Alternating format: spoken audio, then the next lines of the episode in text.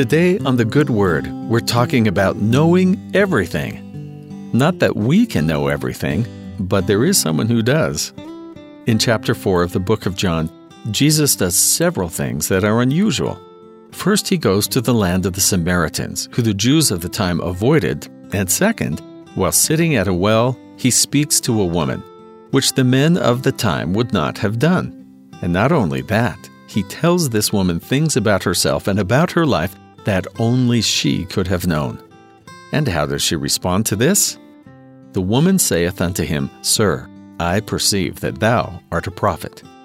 The woman then left her water pot and went her way into the city and saith to the men, Come, see a man which told me all things that ever I did.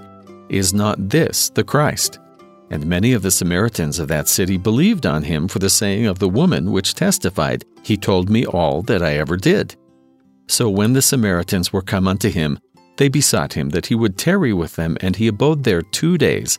And many more believed because of his own word, and said unto the woman, Now we believe, not because of thy saying, for we have heard him ourselves, and know that this is indeed the Christ, the Savior of the world. Scripture tells us that God knows all things from the beginning. And when Jesus miraculously tells this woman what he couldn't have known otherwise, she calls him a prophet. Because prophets are those who God shares his knowledge with for the good of his people.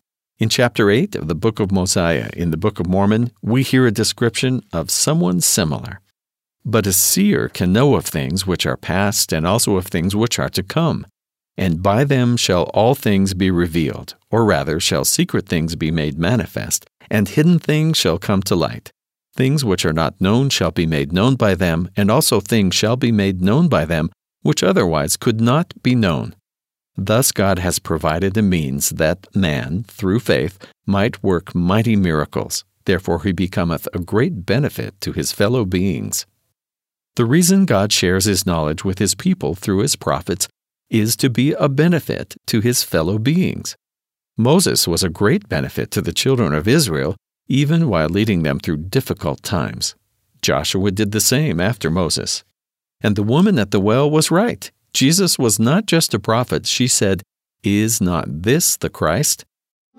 And after the men of the village came out to hear Jesus, they said, We have heard him ourselves and know that this is indeed the Christ, the Savior of the world.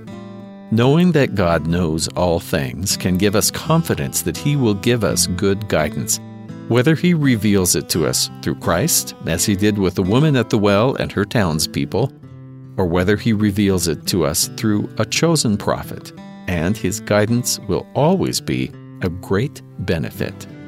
And that's the good word.